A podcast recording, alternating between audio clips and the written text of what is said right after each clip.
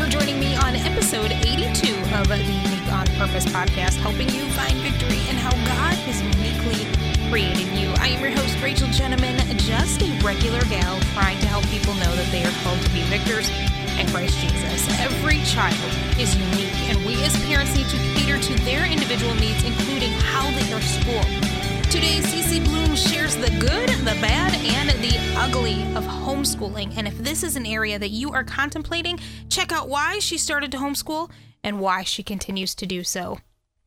Welcome back to the Unique on Purpose podcast. We are traveling all the way to California to visit foster parent, author, and firefighter wife, CeCe Bloom. CeCe, are you often introduced as a firefighter's wife?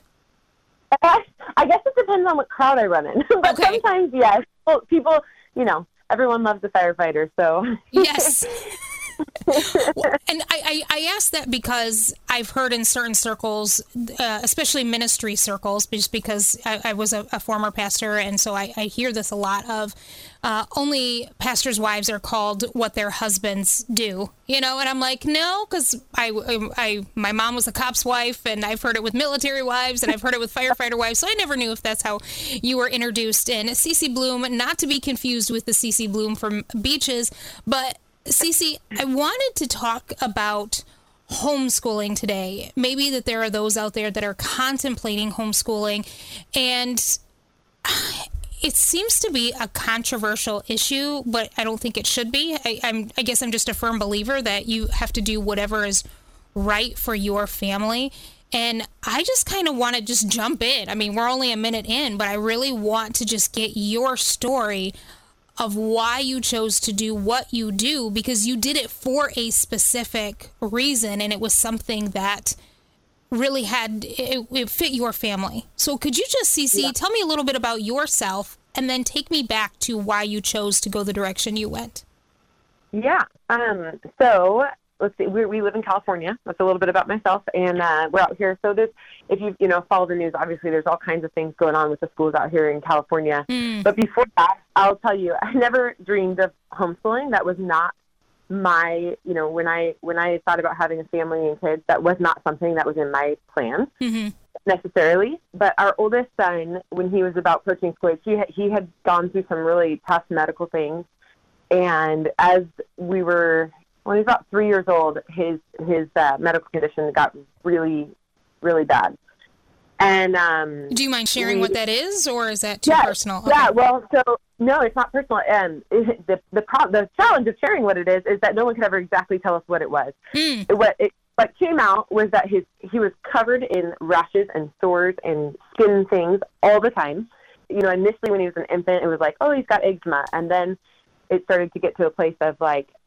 As an infant, as a 3-month-old, I couldn't change his, like every time I changed his diaper and he had exposed skin, he would scratch himself to the point of bleeding. Mm. That continued, and at 3 years old, that condition got just significantly worse. And so we had already done a lot of different, traditional things that doctors recommended. We had done all kinds of diets and regimens and different things to remove things from his system, all kinds of things. And it got worse, and we couldn't pinpoint exactly why. And so we got passed from doctor to doctor to doctor and tried all kinds of different regimens and, other things, other diets, pull all the carpets, pull all the drapes. I mean, crazy stuff. Yeah. Our whole life was kind of swirling around trying to figure out what was going on with him. Ultimately, they could never tell us exactly, but except that it was some sort of autoimmune thing and his body was basically attacking itself. Which is a scary thing to hear. Really scary to hear. And as a result, we were told we were going to have to put him on chemotherapy for 18 to 36 months. Wow. Suppressed his immune system in hopes that his body would just stop fighting itself. Mm-hmm. And then there was other, laser skincare treatments they wanted us to, it was unbelievable what they wanted us to do. So it was at this time that he was approaching school age. And I remember asking the doctor, what do I do about school? And she said, oh, you got to keep him away from sick kids. Which I was like, you know what school is, right? It's a lot of sick kids. It's a petri dish. Yes, it is. A lot of sick kids. And then they learn things, hopefully, too, right? So anyway, that was really what got me kind of going like, oh, wow, I'm not going to be able to put him into a traditional school setting. Now what? And so I was terrified because I'm sure a lot of people out there who've ever contemplated homeschooling, your first response is, I could never. Yes. And I think a lot of people experienced it in the pandemic, and I've heard some of them say, no, I tried, it was terrible. And I'm like, okay, crisis schooling and homeschooling are two very different things. Yeah. Every family you talk to who went through crisis schooling during the pandemic will tell you it was not fun for us. It was not fun.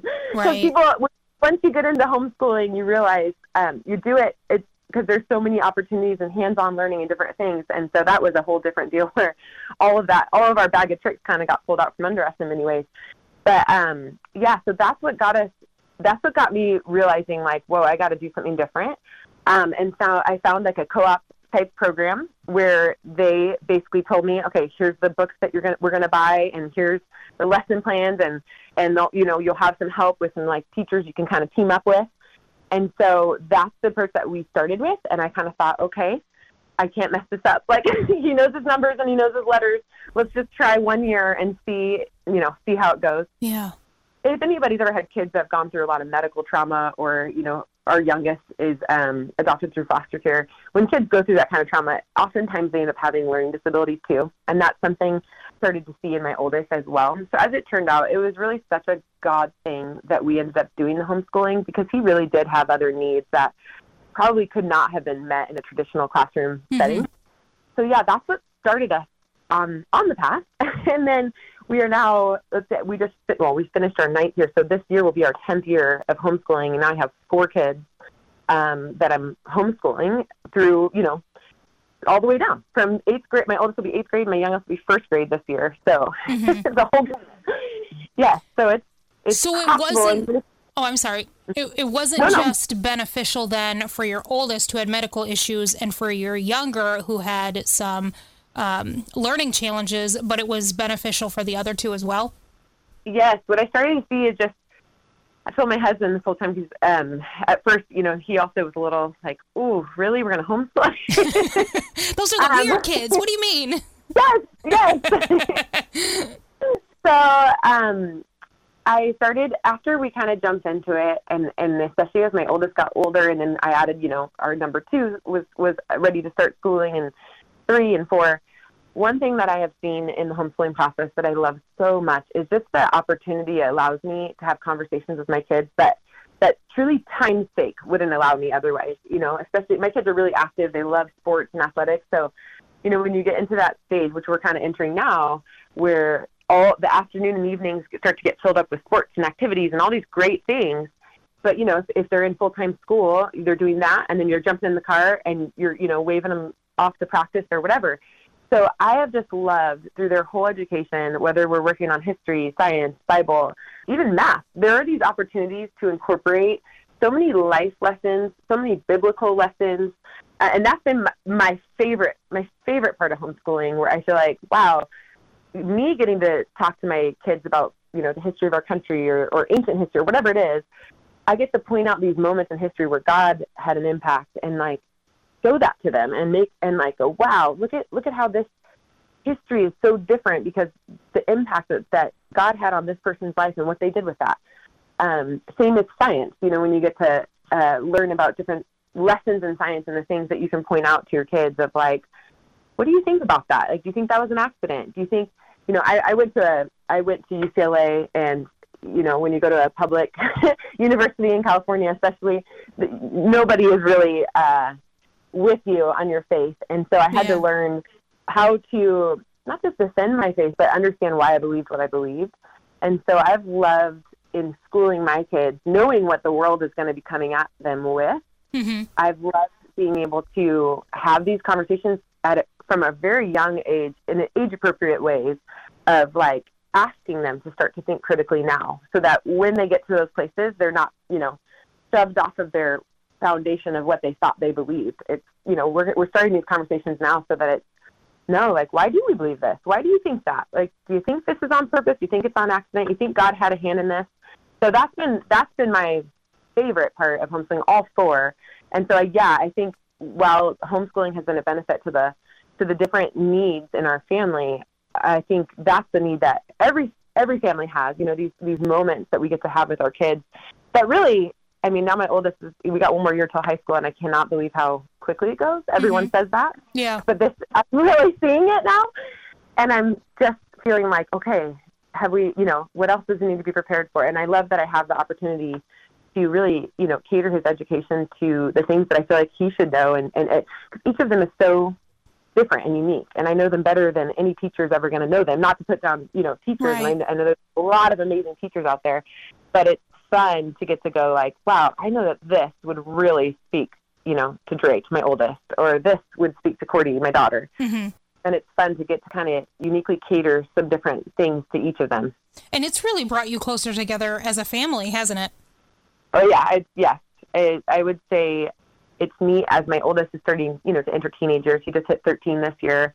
You know, we're now experiencing like new life lesson things, and we're entering into a whole new world with like middle school age stuff. And it's been me, and my husband has commented several times. He's like, wow, he is so open with you and honest. And mm-hmm. I'm like, well, that's because this, his whole upbringing, we've had so many conversations. This isn't a new thing that I'm suddenly like, oh, whoa, mom wants to talk to me. Like, no, we talk about everything, you know, we learn everything together. And so not to say that he won't, you know, as the teenagers get deeper, right. that there are challenges there.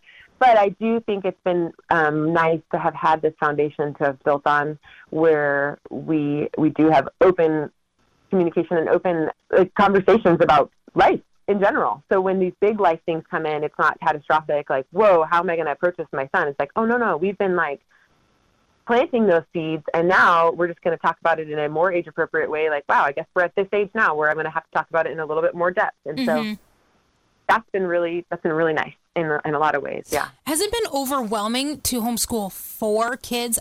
My kids go to private school, but I have had to pull them out like for a year to homeschool them, but it was just one. I couldn't imagine four at one time. How much of a challenge is that? Yes, I will be totally honest. Yes, there have been many times it's been overwhelming. And I tell people there are some days I want to pull my hair out. Mm-hmm. And especially I have three boys and one girl. And so my boys are very squirrely and my daughter is too, because she's raised with three boys, you know, so there's, yeah. there's a lot of need for activity and stimuli and all that. But that's been great in the sense that like we have a trampoline in our backyard and some different little things. So when I start to see like, okay, he needs a break. Like I can say, go jump, go get on that trampoline, go jump. Yes. And then come back when you're ready to listen a little bit. Or, I mean, a lot of times I'll put him on the trampoline and we'll go over spelling words, or I'll have you know, the siblings, one holds one spelling book and one holds the other, and they quiz each other back and forth on the trampoline. So you can get creative, but yes, there are definitely times it's been overwhelming. That's having the co-op to help me along has been really great, because I didn't feel quite so lost and quite so like, oh gosh, am I missing something? You know, there were people that were looking over all the standards that need to be met in each grade level, and so that helped me a lot. This year we're actually going out on our own, and so I'm feeling a little bit like, okay, let's lean on those 9 years of experience and see what I can do. But I know a lot of people who've done it on their own from the beginning and you know, have done a great job with that. So I needed a little bit more of a scaffolding to get me there. Yeah. But there are definitely overwhelming times for sure. What other challenges? I mean, obviously you've listed a ton of the benefits and it sounds amazing, but what are some of the other challenges that you have found in these years? You know, every kid is different and every need is different. So obviously there's that, the pro and the challenge, like the good and the challenge of homeschooling a kid, like all of your kids, is that you can cater to those individual needs. The challenge is also that they do each have unique individual needs.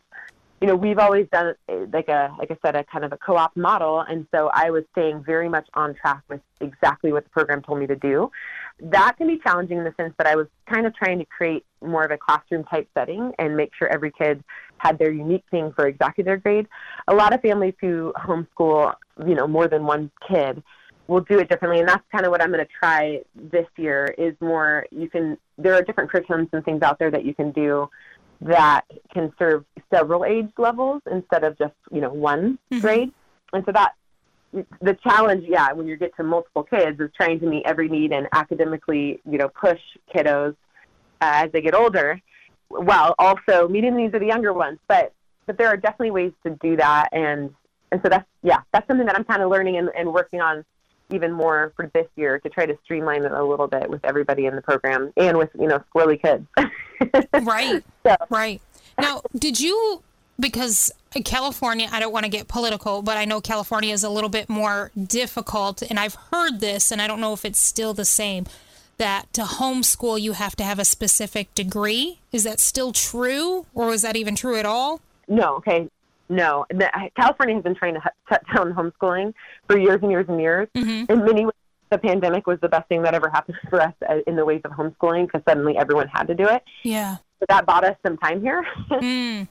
But yes, there are things that they've done. So there are different charter homeschool programs that have started and that are public charter homeschools, because many of the decisions that California has made in education has caused a bleeding of students out of the system. So parents are trying to figure out what to do with their kids, and many of them have left the state. We've personally had to say goodbye to a lot of great families. You all probably received them, so. I don't know. There's a lot of people moving out of Michigan too, but yeah, I get what you're saying. You yes. Guys more so.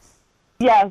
So there's that, and then those who are staying are trying to figure out alternatives. So every school district has been really impacted, and as a result, ironically, the public school system has started these. Some of them have started these public charter homeschools now. And so like hybrid kind of thing. Most of those are no, they're fully at home, but they're kind of online where you have to check in with the teacher, and there's it's usually the parents are still doing most of the teaching. They offer different things, and they offer like funds for you to be able to buy approved supplies and approved curriculum and things like that. Mm-hmm. So in those settings, those teachers definitely all have to have a credential. And yes, I do believe you're right, though, that they were trying to pass that every parent had to have a credential. Got it. You know, there have been a lot of bills put out there to try to squash it for pretty much everybody. Mm-hmm. And there still are a lot of bills out there trying to do that. So, you know, it's day by day here. Right, right. Now, I do have a question. Have you had quite a bit of pushback from maybe those in the community because your youngest had some learning challenges, and so you brought him or you kept him home in order to meet those challenges? Did you get some pushback from that because maybe you weren't certified in special needs? Does that make sense what I'm asking? Yeah, it does make sense. So my oldest one is actually my one who's had more of, so far. I mean, my youngest, he just did kindergarten, so we're starting to like kind of see where he's at as far as, you know, academically, and he's actually done really well academically. My oldest with the medical stuff has had more challenges with academia. I never had any like official pushback. I'm trying to think of who would push back. You know, there have definitely been some people in my life that were very pro public school who, you know, were very wary of the decision that we were making to homeschool. Mm-hmm. And they've seen how difficult it has been in many ways. And so I think initially there was kind of like, why are you doing that? And even, you know, people who have worked in the school district who sometimes people feel, I don't know if threatened is the right word, but almost like, how dare you think you can do my job better than me? And not that they are saying that necessarily, but sometimes people get funny about like, well, they worked so hard to get this degree and yes. went through all this schooling. How yes. is it that you that didn't work so hard, quote unquote, yes. to get the schooling? How can you do what I do? Yes. I get that. I can yes. understand and that. And whether they say it verbally or you know, not everybody says things, but you can definitely sometimes sense people's disapproval of your choice. In my case, some of the people that were the least approving of our choice to keep my oldest home and start this homeschool journey have now seen the results. And so that's been really encouraging. My oldest son, you know, just finished 7th grade and just finished high school algebra. Like mm-hmm.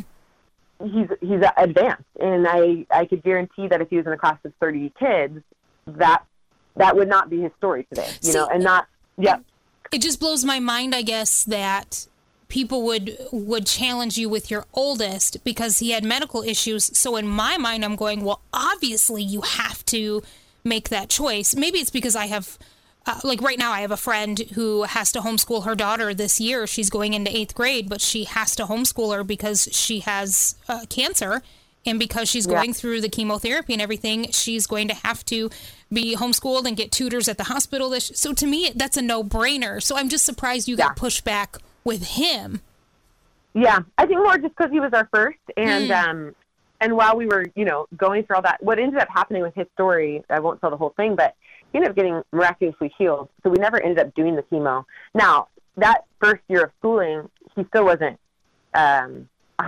It was that whole year kind of took healing. So at that point, I could have probably health-wise, after our first year of homeschooling, I probably could have put him into a more normal school. But at that point, I had kind of seen some of the learning challenges and some of the other things. And I'd also seen some of the benefits of homeschooling, and I wanted to try again. I wanted to try 1 year again. Mm-hmm. That's what I always said. I go, I'm just going to take this 1 year at a time. Yeah. And it's not a failure if you do that 1 year and it doesn't work for your family. But I thought, okay, in these early years, it's pretty low risk. He was already, reading small words and different things like that. So I thought, I know that he's met the standards for kindergarten. Let's try another year. Right. So yeah, that's where kind of some of that perspective. And again, him being our first, kind of like, whoa, is this the path you're choosing? And I wasn't certain that this was the path I was staying on for my whole, we didn't even have 4 kids at the time. I think we had 3 when that started. So yeah. So just people kind of questioning like, whoa, is this a good idea? This is hard. And he's got some challenges. And so I think the natural response is like, I think the public school, he could get an IEP, and there's different ways that the public school can do this. And not to say that they can't, mm-hmm. but I was beginning to see very quickly how I could meet his needs.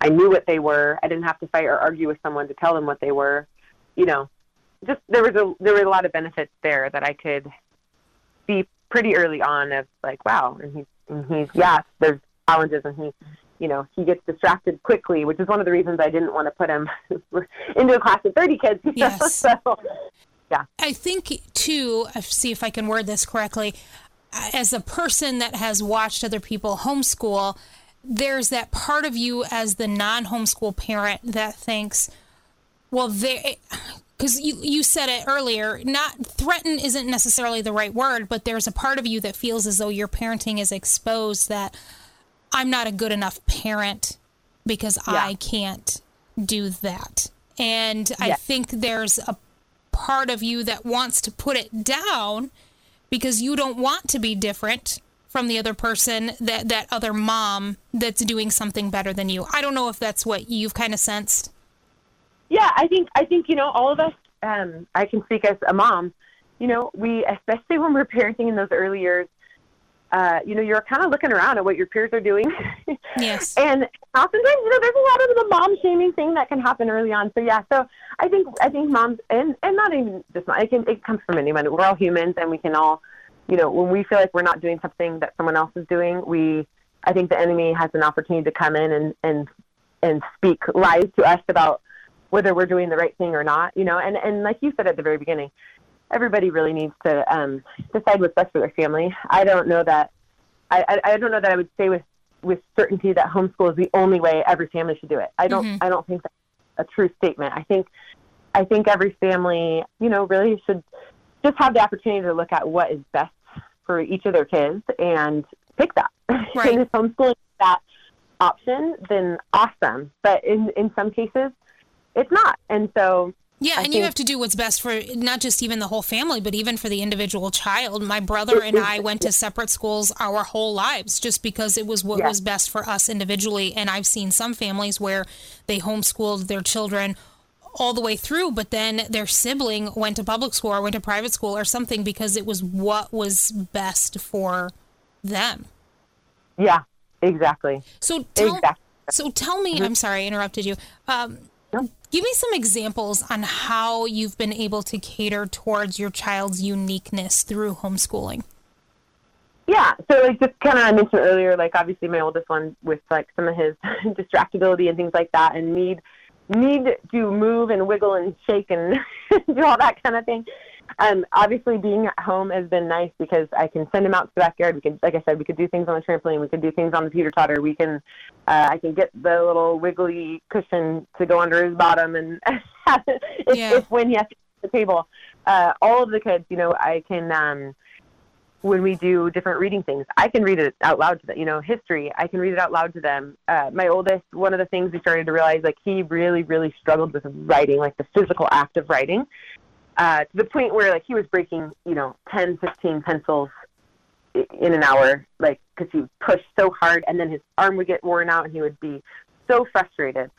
And so, after kind of talking to, and I, at one point I did get him tested by our public school district to kind of figure out, like, okay, what else do I need to know? How can I? And so that was nice. Like, I got some input from professionals who have seen all this and kind of got to hear what they would do in a traditional classroom setting. And then reminded myself, like, what's the goal of the lesson here? And so what I started to do with him in many ways was every subject that we would be learning, I'd always remind myself, like, what's the goal? If it's history, is my goal really that he is working on writing, or is my goal that he's retaining the knowledge that we're trying to learn here? Mm-hmm. And so I would always shift the lesson. Like, so if writing is, like, killing us, then I'm going to save the writing for the actual writing subject, if that makes sense. Like, yes. When I want him to learn how to write, I'm going to push on his writing on that. But when it comes to all the other subjects where at traditional school, you know, you have to write it all down to show all your work. That was defeating us. I mean, it was taking us hours to get a paragraph. Wow. So I was able to break it down and say, okay, you know what? The goal here is spelling. Does he have to write it on a piece of paper to show me that he knows how to spell it? No. Mm-hmm. A spelling bee is to say it out loud, right? So, hey, you get on the trampoline, you jump up and down. I'm going to say the word. You're going to tell me how to spell it. Great. You got 100% on that test. You know, so things like that were so helpful to be able to do that, and to be able to also, because he then, what I started to realize is, like, now he's not defeated by the time we get to the writing. You know, I can save that for the writing. We can actually focus and push him and get him better at the writing. And the other thing, too, is, like, you know, at a certain point, we did a little occupational therapy with him, physical active writing. You know, did he get occupational therapy for his writing? Yes. Because my son did, too. Okay. Yes, he did. And just like I said, because he was breaking pencils, he would push so hard and get so frustrated, and he'd wear himself out. And so that was nice too. There's flexibility in when you can make appointment times and do different things, and there's a lot more availability too. Yes. Some of those things during, you know, the school and work day, which is nice. But yeah, those are a couple of things that we did, and it also helped me as a parent to remember, like, it doesn't always have to look like a traditional school setting. Sometimes having it not actually helps them, like, they can actually learn more because they're not so defeated and frustrated over the checking of the boxes or the, you know. And what's cool is you're seeing a lot of teachers in school doing that same thing, where they're not treating it like traditional school as far as they don't have to sit at desks. Okay, you want to go sit on the beanbag and do your math homework. Yes, you can go do it there. If you want to go stand at the standing desk, you can do it there. You have your choice of what to do. Because when you get home, you don't want to do your home. You're not going to be sitting doing your homework like at a desk. You're probably going to be laying down on your bedroom floor or whatever. Some kids actually do better that way. So I'm seeing a lot of teachers adopting those same principles. If someone is out there today and they say, man, I would love to homeschool, but I just can't, what would you say to that? You know, I guess I would ask why they think they can't. Mm-hmm. Because if it's an I can't because they think they can't do it, I would say, yes, you can. Because if I could do it, right, anybody could do it. But if it's an I can't because, you know, it's really not the best thing for their family, or there's impossibilities, you know, first of all, I guess I would say, like, pray about it too. Mm-hmm. Ask the Lord, like, if like what all these obstacles you see of why you can't do it because of, you know, family circumstances or whatever it is, pray and ask, you know, maybe there's something there. And if it's something you're supposed to do, God can make a way for anything. Mm-hmm. But if there really is a situation where maybe homeschooling wouldn't be the best option for them, you know, I wouldn't shut someone down, you know, like, because there are circumstances where maybe it isn't the best option for a family. Though again, you know, of course I'm super pro homeschool, but I've seen, I don't know. I would never want someone to feel like they're less than or something because they really had a situation that they couldn't do it. Yeah. And I really appreciate your perspective, because I've seen both extremes, where I've seen people that have said, homeschooling's terrible and you shouldn't do it, they need to be socialized. But then I've seen the other extreme where people think, well, homeschool's the only way, and they almost wear it as a badge of honor, and it's developed into a pride issue instead of, no, this is just what's best for our family. So I really appreciate your take and understanding that every family's different and every family has to do what's best for them. Now, I want to ask you a little bit about your book. You have a book called The Top Secret Truth About Santa Claus, and I am curious how this book, I'm assuming this is a kid's book, because I know the truth as a 40-year-old woman. Where did this develop? How did this develop? So actually, a lot of this was born out of our homeschooling journey in many ways. One, I found a love for history. I've always loved history, but like getting to go back and do it all again with my kids, I have realized how much I really love it. And I think the biggest reason I love it is I get to see God's hand on his creation throughout all of time. And that's been so neat. And so, so I'm going to dig back into, I'll come back to that. But secondly, in homeschool settings, and especially, and not just homeschool settings, I think in Christian settings all around, you will find a giant spectrum of families who treat the Santa Claus issue in very different ways. Yes. And so if there's little ears, I guess I would warn parents, I won't go into great detail, but just that there's this spectrum of families that, you know, on one end, there are families that say, we don't do Santa because it really takes away from the real meaning of Christmas. Like, there's no place for him in our home. And then the other end is like, we dove headfirst into the deep end. We love Santa and we're going all out. Everything is from him. And we're going to, you know, use different wrapping papers and the whole gamut to figure out how to keep the magic alive. Right. And so everybody falls somewhere in there. Whether you do Santa or not, right? You're somewhere on that spectrum. And so in our world with homeschooling, we ran into the whole gamut. And not just, like I said, Christian families, I think, we run into the whole gamut. And I saw several situations that really blew up in families and on the, you know, and at park settings and with kids. And I was on a group meet with one of our co-op classes. And a mom was really upset, like, whose kid is telling everybody that Santa isn't real, you know? And then mom started jumping on, responding, whoa, we don't do it because it takes away from Jesus. And then, whoa, we love Santa because, you know, it's a special thing. I mean, everybody, like we were talking about, that mom defensiveness all came out. And I just kind of watched this whole thing unfold. And it wasn't the first time I had seen this. I mean, this had been happening over and over and over from my oldest to my youngest, you know, kind of as we've gone through this every year. And I just kept thinking, there has got to be a better solution to this for everybody. Like, this can't be that complicated. You know, how is it that families are working double overtime, you know, to do these things, to keep a magical, like, and where did this story come from in the first place? Like, how did we even get here? So the, you know, history nerd in me began to do some research and look into the real story. And as I did that, what I saw was like the real historical Santa Claus, if that's what you want to call it. I mean, I can explain how it got there, but it's an incredible story that has Jesus' hands all over it. And I thought, there's like such an easy solution to this, because whether you're at 1 or 10 on that Santa Claus spectrum, at some point you have to have this conversation with your kids. Whether you do it from the very beginning, you know, telling them this is how we do it in our home, or at the end when the gig is up. That conversation happens culturally. It just does. I wanted to provide an option for families to be able to walk their kids through that talk, whatever that time is for their family, whether it's at the beginning or when the gig is up, that told the real story. Because parents, you know, it's not all. It's such a beautiful story, and the whole legend really comes out of the truth. And the truth is actually such a better story. I don't know. You know, it's gotten very commercialized, and I think that's why, you know, obviously some people have pulled away from it.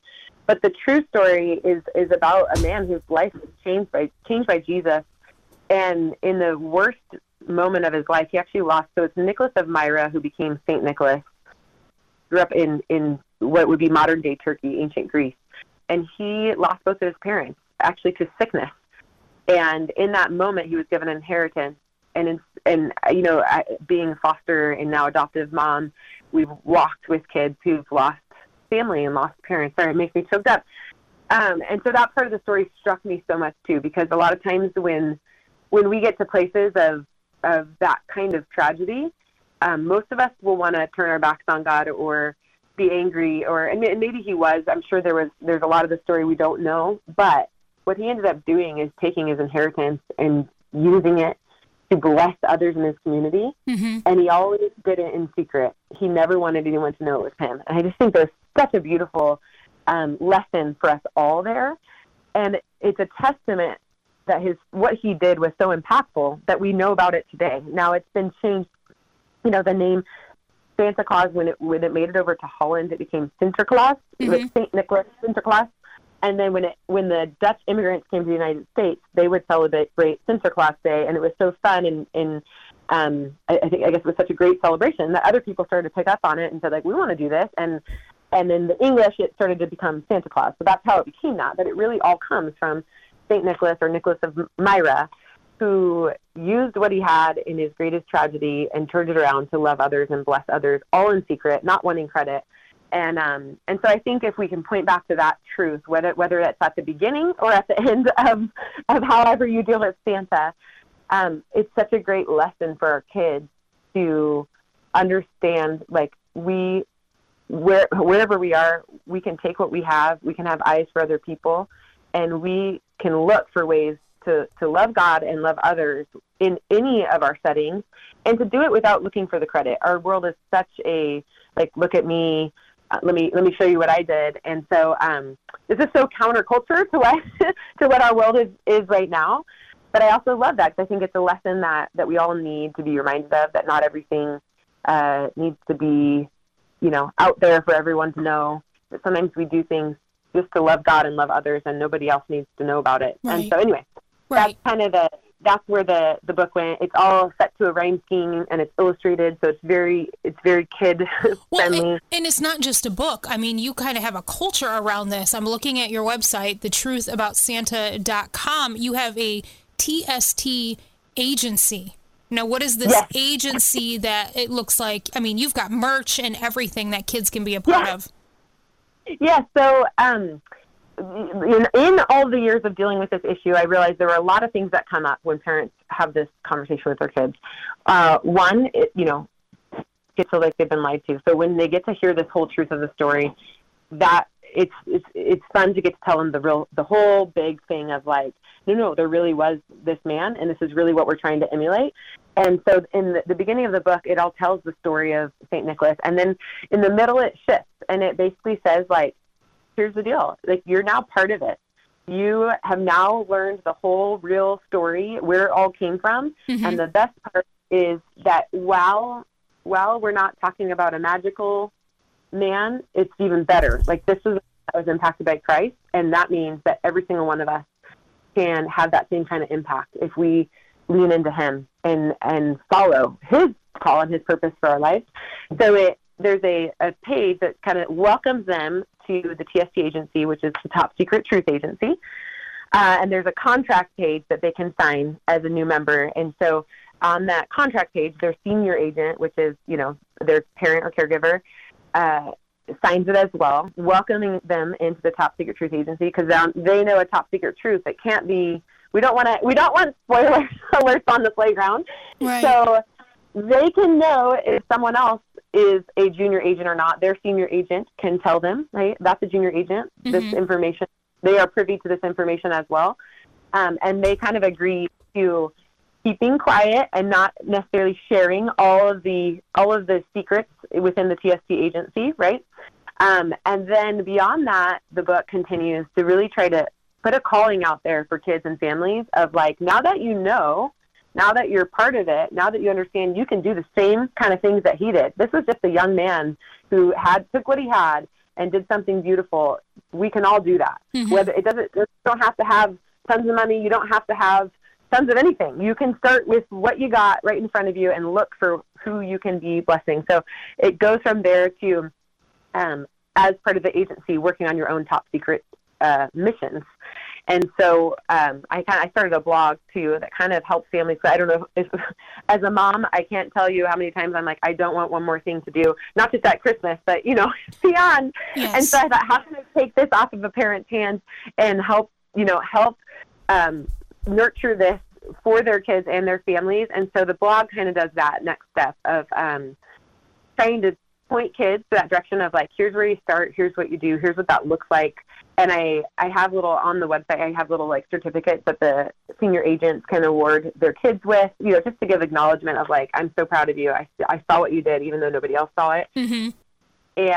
And mission ideas for things that kids can do. Everything needs to be signed off by your senior agent, because I definitely don't want kids going out, doing things without their knowledge. Well, yes, it should be top secret truth. Your senior agent always oversees every mission. So it builds on that with the different mission ideas and ways that you can do it. And I started with a blog post called The Circles of Influence, of if you want to get to a place of influencing. Our culture is so much about influence, right? But through influence, like I say, how do we do that? And so I kind of start with like, you start with yourself, like, and like talking to God and like looking at what is it in you? Like where can you start thinking differently, looking at things, having eyes for other people. And so I kind of get some ideas, and then it grows from there to like, okay, next step of your circle of influence, how are you going to show love to your family? Like what can you do? And here's some practical ways. And then moving out from that so that hopefully kids kind of can grow in like, okay, I'm ready for the next step. I want to do something a little bit more, outside of my comfort zone or out of my immediate family. Like now, where do I go? So that's kind of what the blog does. So my hope, is to build the book being kind of a starting place, and then hopefully families being able to move into it with the blog and other resources. The website is called thetruthaboutsanta.com. Is that where they can purchase the book? Is it also available on Amazon? Yes, it's available both places. All the other resources that you mentioned, the award certificates and the other little merch things, they're only on the website. Okay. Right now, but yeah. And there's also a little song, a Christmas song, because if you're going to get out your Christmas book at Christmas time, what other better way to get in the the Christmas spirit than a little Christmas music? So there's a little jingle by the same title, The Top Secret Truth About Santa Claus, and that you can get, it's streaming, anywhere music streams, and it's also on the website, but if you have Amazon Music, you could listen to it today or, any of those other options. So, okay. And that song doesn't give away any top secret truth. That's Got more it. For junior agents are in the know what the song is about if they've read the book. Anyone who's never read the book there will be no spoiler alert. Got it. Okay. thetruthaboutsanta.com, and I'll make sure that I put the website as well as the access to the book in the show notes. CeCe, thank you so much for being with us today, sharing your heart about homeschool and how it can fit us each uniquely. And I mean, is there anything else that you would like to share about that subject before we go today? No, I mean, I guess the only thing I would just encourage families, like, if that is something you're feeling tugged at, just pray and, like, put it in God's hands. If that's something you're supposed to do, He can make a way, and He can provide, resources and people around you. And I would say, don't go at it alone. Try to find a group that you can, maybe whether you get into a nature group or whatever it is. It doesn't have to be full steam co-op, but find other people so that you have community, because that, I think that, community in anything we do is so necessary. Right. No, absolutely. And I 100% agree. Well, thank you, CeCe, for being here today. And thank you so much for just sharing your experience and being vulnerable in certain areas. So I really appreciate that. Thanks for having me, Rachel. Thank you for listening to today's episode of the Unique on Purpose podcast. Whatever your feelings about public, charter, private, or homeschooling, my prayer is that you choose what is a best fit for your unique family and your unique child. Also, check out CeCe's book, The Truth About Santa Claus, in the show notes. Unique on Purpose is available on iTunes as well as Spotify or wherever you listen to your podcast. So don't forget to share, download, and subscribe. And remember, you were created unique on purpose. You are loved. And because of Christ, you have been made worthy. I'll see you right back here next time.